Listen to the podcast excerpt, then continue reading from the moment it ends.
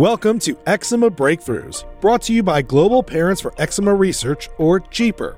This show features conversations between parents of children with eczema and the world's leading scientists and researchers who study eczema. Learn more about GPER and subscribe to the Eczema Breakthrough podcast at parentsforeczemaresearch.org. Welcome to the Eczema Breakthroughs podcast. In this episode, we cover some of the research highlights from 2023 with four speakers. Firstly, we talk about a paper published this year highlighting the significant mental health burden experienced not just by eczema patients, but also by caregivers. Our next guest explains the new treatments coming soon for anaphylaxis. The next speaker summarizes the big advances this year alone in understanding the changes in skin that precede the visible signs of eczema. This new understanding has come about because we now have non invasive techniques for analyzing skin in babies and we talked to a researcher who has developed one such non invasive test. But let's get started. First up, we're going to talk to Albert Chong. He is the first author of the paper Patients and Caregivers' Preferences for Mental Health Care and Support in Atopic Dermatitis. Albert, welcome to the podcast. Tell us about your experience with eczema and how you found yourself writing this paper. Yeah, thanks so much, Lenita. It's a huge pleasure to be here. I have had eczema like my entire life. When I was in middle school, my peers would actually call me a lizard because of the texture of my skin. And I was so self conscious about, you know, how people might be judging or pitying me. You know, patients end up having to bear the weight of these words. And this is in addition to the pain and discomfort, right? So many things go on in the inner experience of patients with eczema that affect the mental health. And that's why I'm so passionate about this subject now. And that's why we came up with this study to look at how patients and caregivers want their mental health addressed in this disease. Yeah. We always think about eczema as the disease, but there is really two parts to the eczema experience. Right. There are so many things that could contribute to poor mental health among patients. There's this whole thing of stigma and social isolation, wanting to stay at home, but also the itch itself is so terrible. I remember one of my housemates said that it was almost as if I lived with a monkey sitting on my back and I couldn't escape. It was just this daily bother from my skin that you just have to deal with sleep disturbance is a huge thing. Neuroinflammation could also contribute. Yeah. And overall, just very poor quality of life. How prevalent are mental health issues?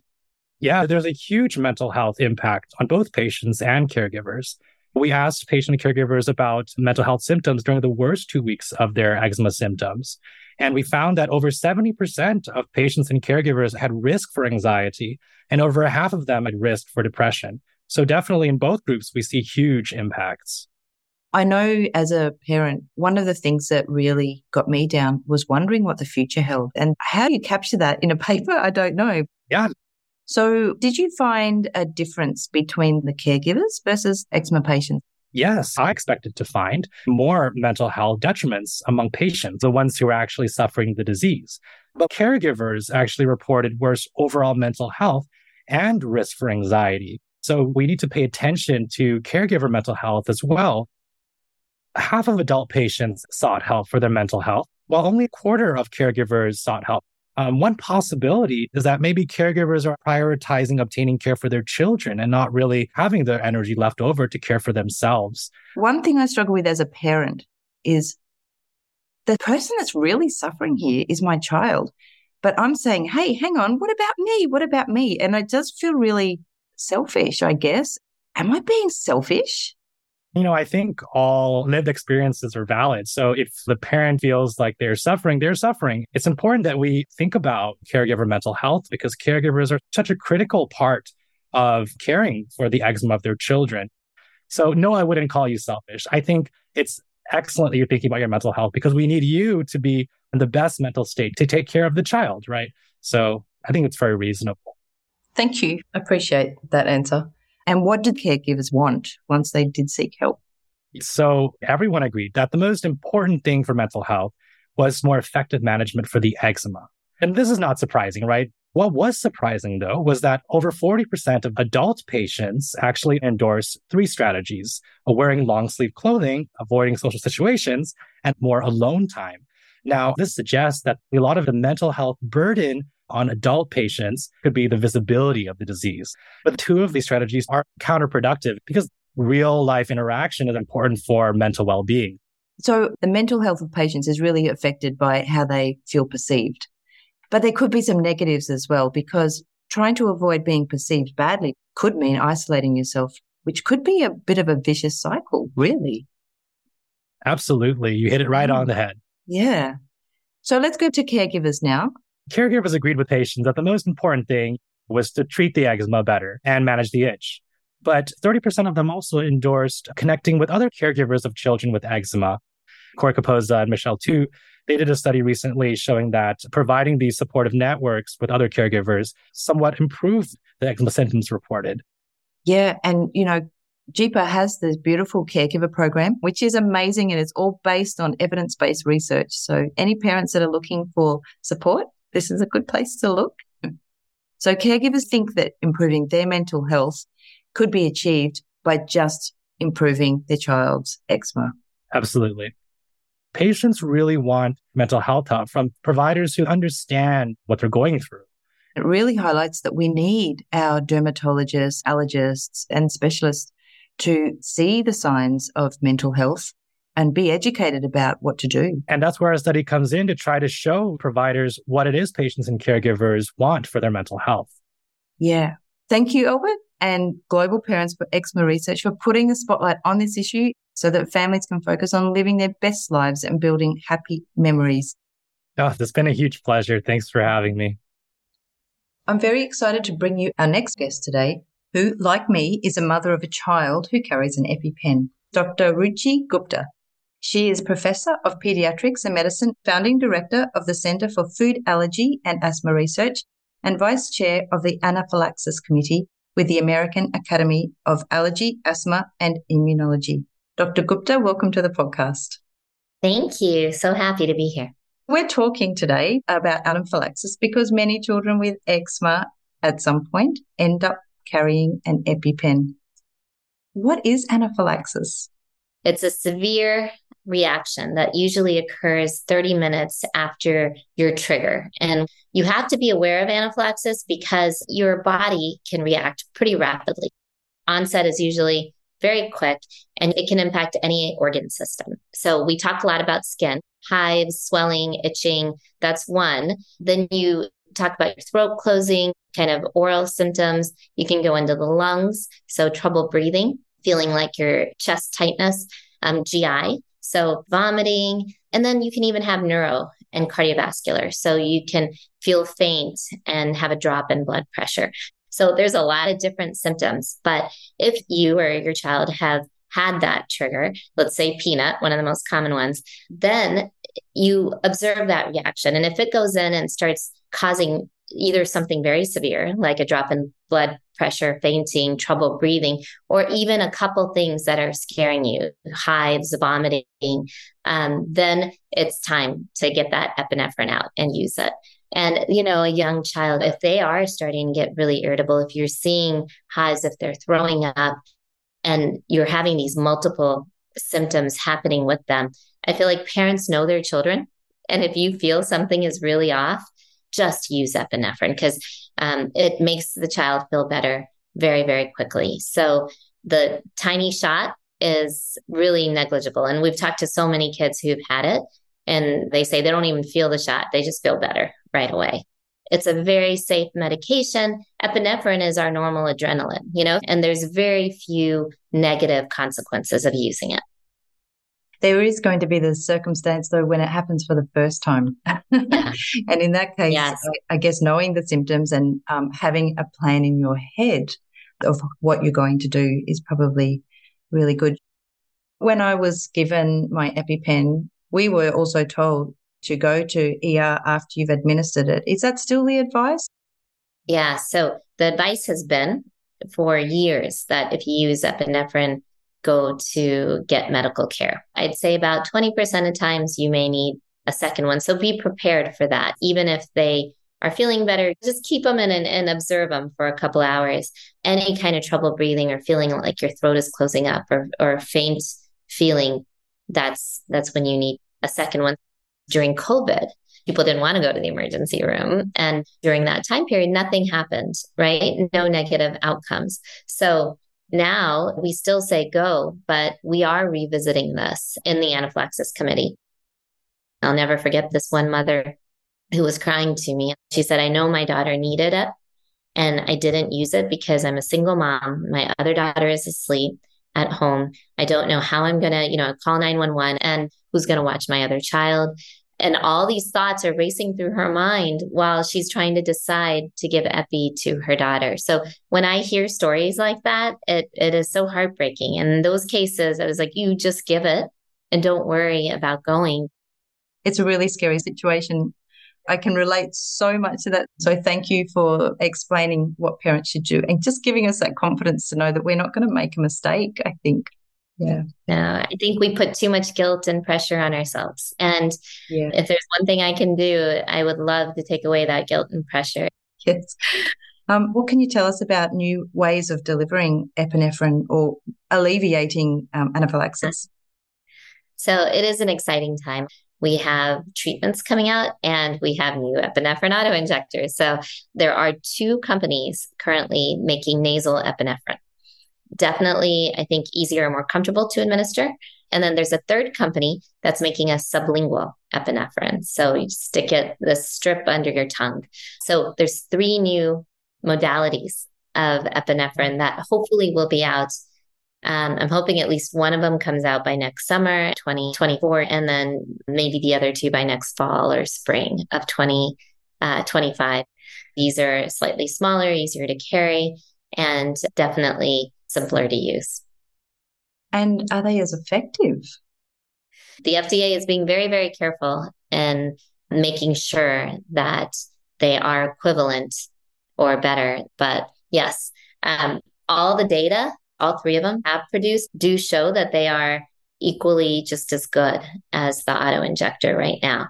I guess watch this space next year, particularly. Yes next year. And the other exciting thing is there's new treatments coming out, at least for food allergies. And so one of them is oral immunotherapy, the other one is sublingual immunotherapy. Um, the third that had a really positive study recently is the epicutaneous immunotherapy. So it's the patch. So you wear the patch and you, small amounts of protein through your skin help desensitize. And then there's a couple biologics, which are just a shot you would take every month or so, and that would help block different parts of the cascade.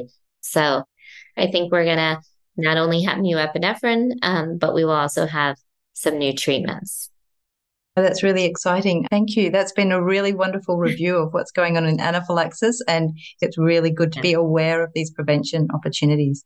Um, with that, thank you, Dr. Ruchi Gupta, for joining us today. Awesome. Thank you so much. I really, really appreciate it. Our next segment comes from our research symposium that was held in November, and I will let Korey introduce our next speaker.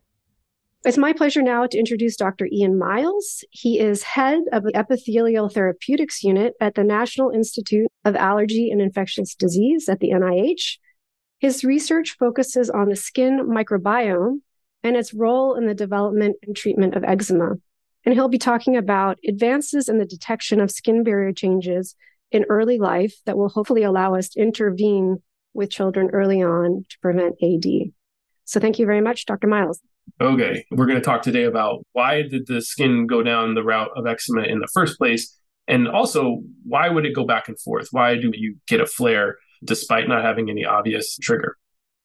The first thing that had to be done, because as you know, this is a pediatric disease, most kids are going to present very early in life. You can't go biopsying and doing a bunch of invasive tests. But now we have non invasive ways of looking at this skin swabs and then the tape strips. So neither one of these are painful. That's the important part. So now a little bit more detail is known on the skin using the tape strips to see who would develop atopic derm.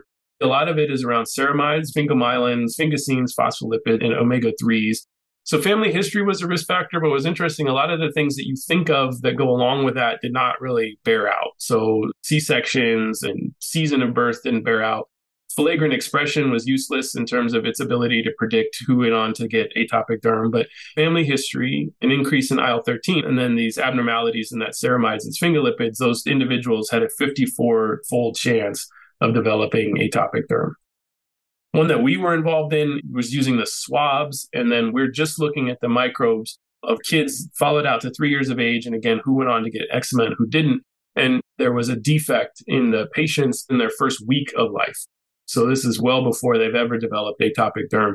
So we're picking up these same lipid abnormalities, but we're picking them up in the microbiome specifically, that the microbes are not making the correct amount of lipids for you as a way of predicting who would go on to get atopic derm.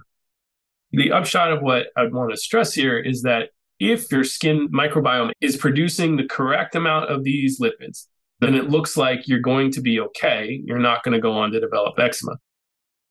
In fact, five papers just this year alone and more showing that if your skin is not producing the correct amount of those lipids, either directly or maybe through the microbiome, that is who ends up having risk for atopic derm.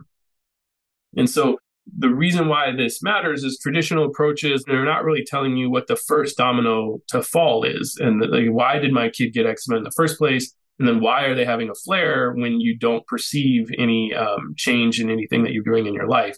And really what we want to know is who's knocking over the first domino right? What is the environmental factor that's doing that? Now that we have non-invasive ways of looking at this and predicting who's going to go on to get eczema could we start to look for different toxins? And then could we start doing actual targeted interventions? So hopefully you can stop the process um, very early on. Thank you so much, Dr. Myles. I think that was fascinating. And one of the things to really highlight is these are breakthroughs, major breakthroughs in our ability to detect who will develop eczema. And so many of those papers were published just this year, opening up the possibility to really be able to predict who will go on to develop eczema and to come up with interventions to prevent that from happening. Right. The science is ready. Like it clearly is pointing to just consistent one thing after the other. It is a sphingomyelin phospholipid ceramide problem that predates everything. It's a major, major advancement, I think, in the field. These tests are not invasive, they're not biopsies, they're not painful. And so we can use them uh, with children in a way that's going to be very, very effective. So I think it's uh, extremely exciting. So thank you very much, Dr. Myles.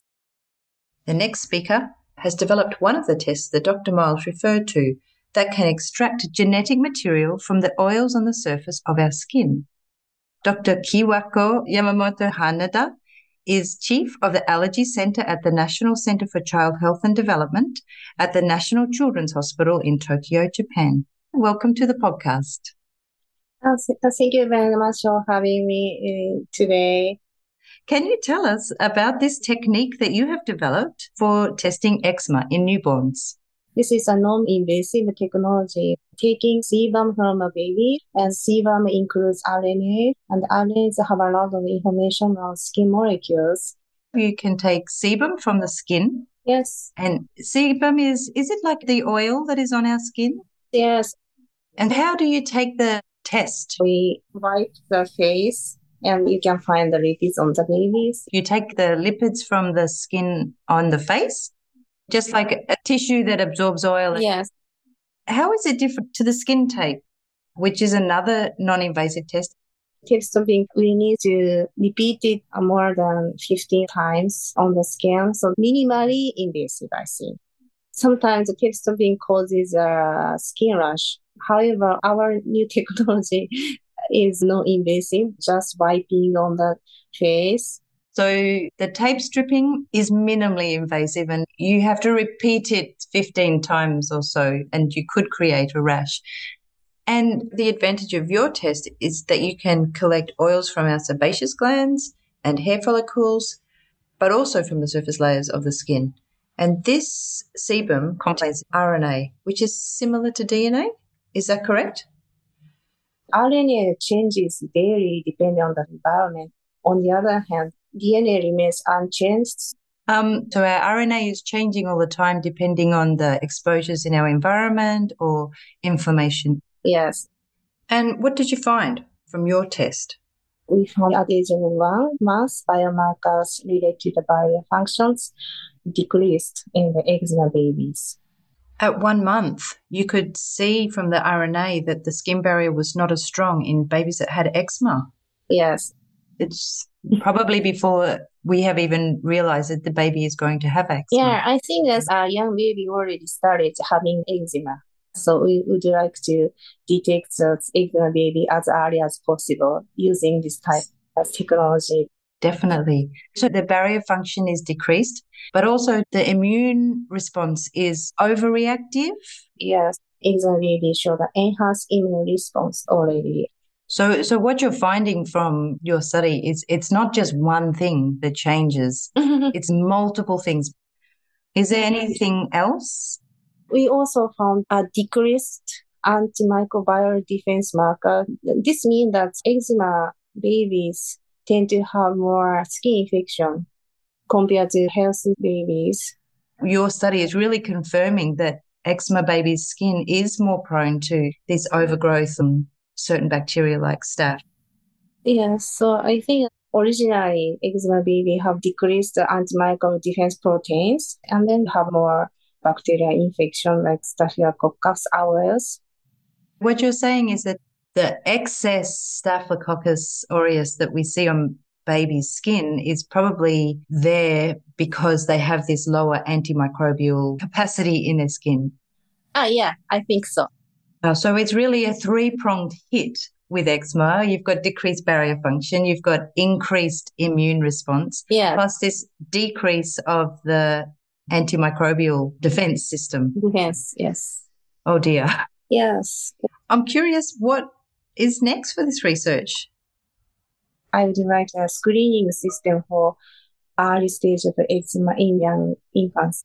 I think that would be wonderful if we could screen our high risk babies when they're younger, before they even start showing the first signs of eczema.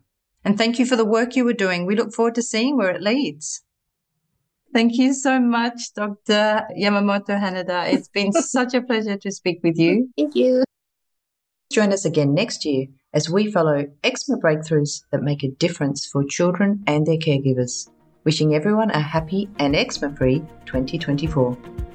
You've been listening to the Eczema Breakthrough Podcast. To learn more and join Global Parents for Eczema Research or to subscribe to this podcast, please visit us at parentsforeczemaresearch.org. And if you enjoy our podcast, consider supporting it with a tax deductible donation through our website. We depend on listeners like you to keep producing high quality, science based episodes. Thank you, and we'll see you next time on the Eczema Breakthrough Podcast.